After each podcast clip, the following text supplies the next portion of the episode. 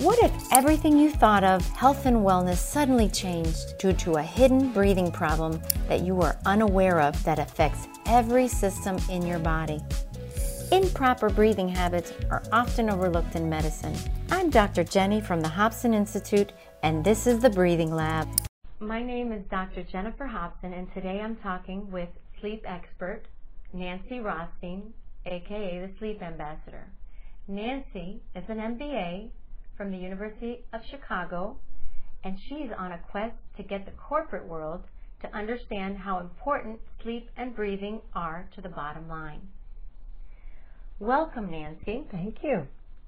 Could you tell us a little bit about yourself in terms of background, education, and experience in sleep? I would be happy to. I mean, how did I become the sleep ambassador with an MBA? Where where is the link here? I had years of experience consulting globally on financial risk management. And I wrote a children's book because I had a snoring spouse called My Daddy Snores. And through that and starting to look at the sleep world more, I said, wait a minute. Sleep is a risk management issue for corporations. It has to do with productivity, safety, health, healthcare costs. They don't even know this yet. And sleep was getting to be a big topic, more and more in the media, but nobody knew what to do about it. So you could say so we don't take up this whole podcast, I just took all my skills in financial risk management and took them into sleep as a risk management issue. And along that path, because of people like you, I wasn't only talking about sleep. I became one to talk about breathing. And now in all my lectures, I have to mention breathing. Believe me, it's enough to get a senior executive or a senior HR person to even understand that sleep is impacting their bottom line. But to get them to know that breathing is, and believe me, you know this, breathing is a 24-7 operation to live. So the two are very entwined, sleep and breathing, and so here I am. Wonderful. Thank you so much for coming and sharing your knowledge.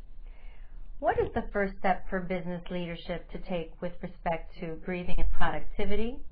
And what is the current level of awareness in the business world about this topic? So the first step is really awareness. And I, I really am a much bigger action person than just building awareness. But you said specifically breathing and productivity. Trust me, it's enough to get a, a, a leadership leadership to understand the importance of sleep and productivity. But what they're not quite understanding yet is that how a person breathes 24 7 is impacting their productivity. I mean, if you're you're really upset and you start over breathing and you're hyperventilating, and I've been trained by you and Patrick McKeown, so I, I know a little bit about breathing, and I'm supposedly a certified breathing trainer. I have a long way to go from experts like you, but I know enough to know that if somebody's over breathing and stressed, and they're activating their parasympathetic, their sympathetic nervous system instead of their parasympathetic nervous system, they're already not going to be functioning at their best at the office or doing well during sleep. If they're a mouth breather, if they're not nasal breathing. So you asked what the first step was, and I just gave a few inklings there. The first step is to get make them even aware that how an employee breathes impacts how productive they can be. I know it sounds like a reach for people, but it isn't. Because regardless of what a person does in any level of a corporation, they need to breathe to live and they need to sleep to live. And it's, it is about breathing correctly. It's not so much sleeping correctly. It's, it's getting the, it's optimizing your sleep quality and quantity. But for breathing, it's a new one. It's about breathing properly. And you think that, what do you mean breathing properly? I breathe. I always breathe. Lots of people don't breathe well what would be the second step for business leadership to take with respect to breathing productivity? And what, how can we identify who has the biggest problem? You mean individuals or companies or what? Individuals. I think that first, it, it isn't just, you know, leadership has to understand this, be they the CEO or the head of HR or the chief medical officer, have to even understand that how people are breathing. I mean, they're going to say, look, I'm worried about our bottom line. I'm worried about sales. I'm worried about revenues. Uh, you know, we've got six, you know, we've got this problem. We're growing. We're building a new plant. We're closing a plant. But truthfully, if people aren't breathing well, they're not functioning at their best. And it's showing up in healthcare costs, cardiovascular disease, hypertension, depression. One, one senior health official at a major healthcare company recently told me that their biometric screenings recently showed an increase in anxiety and depression. And he said, Do you think that sleep has anything to do with it? And I chuckled. And I, yes. And, but I would add to that breathing. And is it, what do, what do we, for you listeners out there, what do we mean by breathing? There's, maybe they have sleep apnea. And already that's a sleep disorder. And it has to do with disordered breathing during sleep. So the question is, if that's not resolved, they're not sleeping well, they're tired, and all kinds of other diseases that can be coupled with that. Then there's the average person, they don't have a sleep disorder of such as um, sleep apnea, but all day long, they're like this. And they're out, they're out in the, in the factory on the line, or they're a, a mailman or a fireman, and they don't even know that the reason they're tired all the time and the reason they feel crappy is because they're mouth breathing. So this this goes just so what what does management do? I mean, they're they're not what does management do to get an employee to breathe better? You educate. You provide education and training and you leave it to experts who understand it. All along creating an environment, a culture at your company where you're saying, we actually care about your health. We care about obviously how you perform, but if you're not at your best in terms of your sleep and your breathing, you won't perform at your best, both at both at work and at home and at your leisure. So finding experts and working with experts who can bring that in and having a sleep friendly and a proper breathing friendly culture that you care goes miles towards loyalty and appreciation from employees that, hey, they really care how I'm functioning. It's interesting that you say that. My breathing clinics here at the, the Hobson Institute, many people don't even realize that they breathe too often. We have a little machine called the capnometer that we connect these patients to, or these clients to, and all of a sudden they realize they're breathing two to three times the rate. And these are your average business workers in a city like Chicago and they're just ramped up. They don't realize it. But that actually, when you breathe two to three times the rate that you're supposed to, you actually get really tired. So your productivity will be affected. No so. question about it. No, it's so true. And it's it's interesting because we have to breathe to live, and we can, we're not going to have the time today to talk about well, what happened? Why does everybody have to be trained how to breathe properly? What, what do you mean? I breathe all day long and all night long.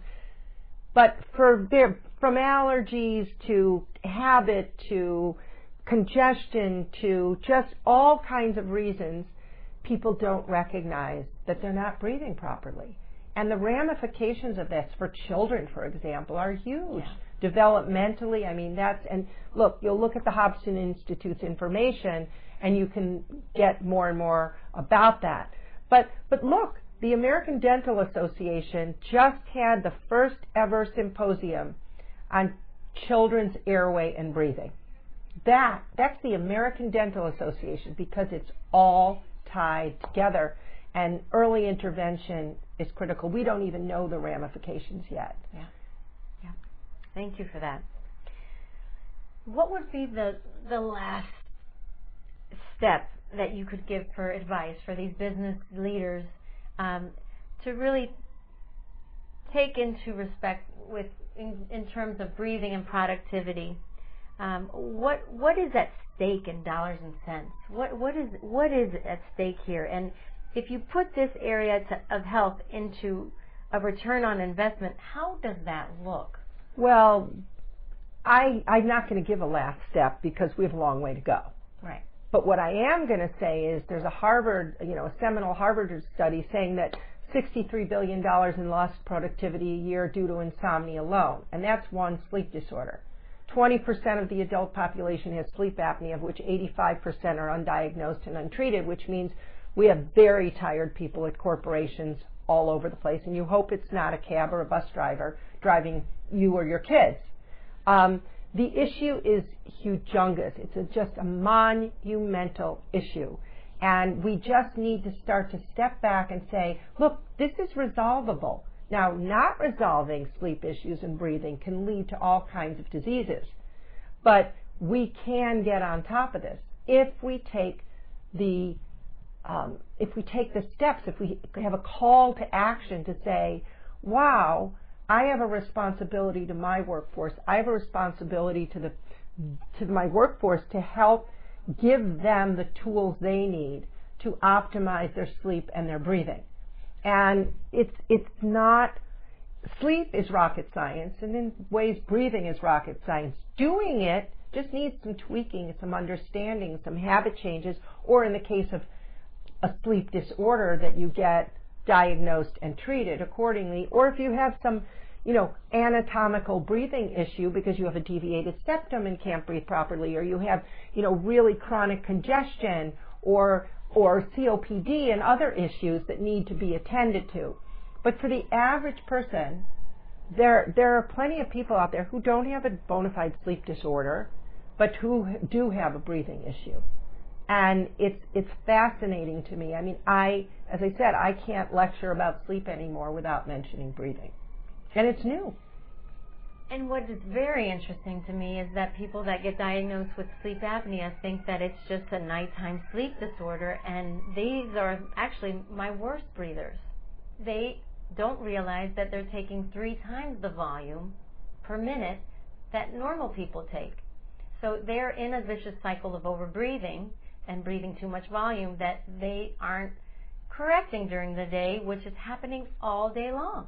So I was at a spin class the other day, yep. the other morning, and the spin teacher goes to everybody, breathe in through your nose and out through your mouth. So I immediately want to call you or Patrick McKeown and say, just no. And then he says, you know, if you're having trouble with that, it's okay to breathe in and out through your mouth. Well, I'm like cringing. So I went and bought him a copy of The Oxygen Advantage yeah. and gave it to him the next class. And I just didn't say much. I said, I'm certified by, by the author of this book, but doesn't mean I know much. But I knew enough to know that that was flat out wrong. And I tried in that class to breathe in through my nose and out through my mouth and through you and Patrick and others I've worked with. I could, I was out of breath in you know, in a minute, less than a minute, in 30 seconds. And I thought, wow, because two, three years of this.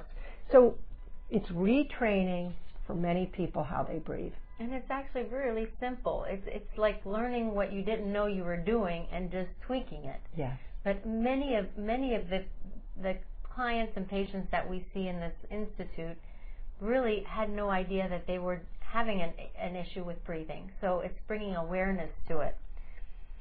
Now, um, are there any other steps at this point with breathing and productivity we need uh, to let our business leaders know about?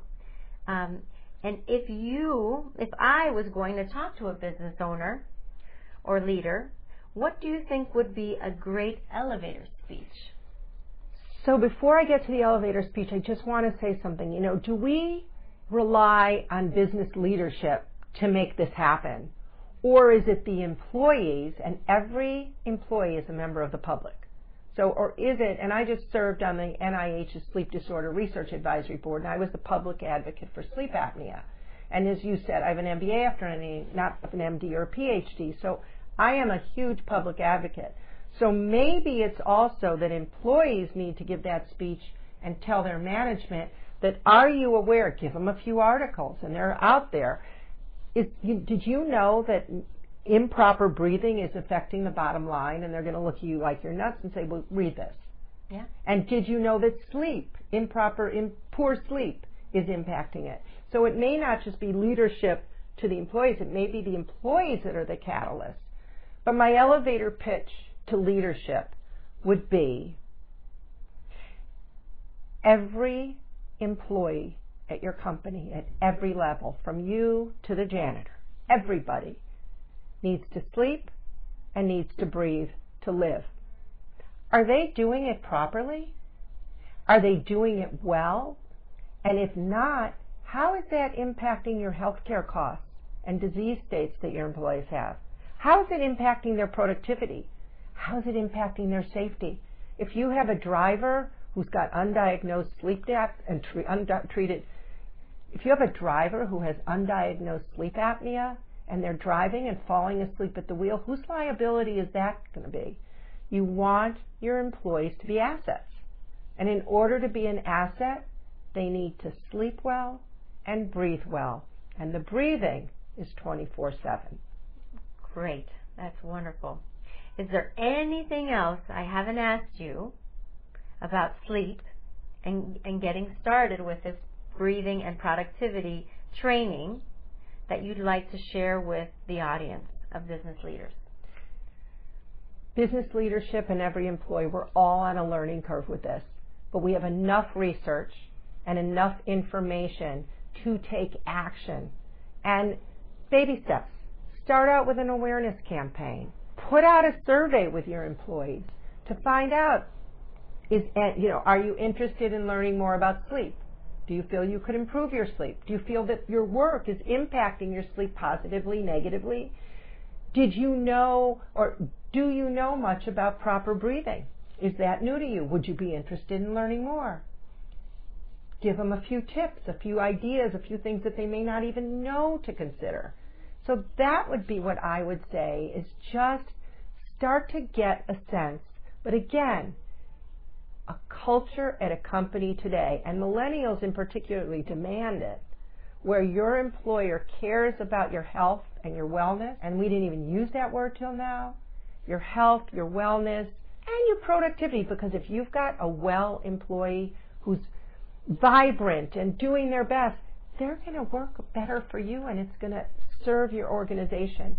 So start to look at this and contact experts like the Hobson Institute, maybe Maybe the Hobson Institute, Jennifer can come give a lecture at your company about breathing. I'm pretty sure everybody's doing it, and I'm pretty sure nobody's ever come to talk about it.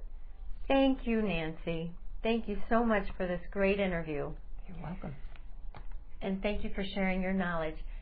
Uh, this is Dr. Jennifer Hobson from the Hobson Institute. Wanted, wanting to let you know again that you can connect to our online breathing clinics that really help many people with snoring issues, sleep apnea, feeling tired all the time, even having issues with circulation and headaches. All of these symptoms may be resolved by just correcting your breathing. Thank you, Nancy, aka the Sleep Ambassador, for this great interview. You can connect to Nancy at her website, thesleepambassador.com. And your website? Yes, to connect to the Hobson Institute, please go to hobsoninstitute.com or you can also text the following number 58885 and the word breathe under the message part and follow the instructions. That'll connect you to our online education on the breathing clinics. All our breathing clinics are online and you can do it in the comfort of your home. Thank you so much. Pleasure. Thank you. Thank you, everybody, for listening. Thank you for listening to the Breathing Lab with Dr. Jenny.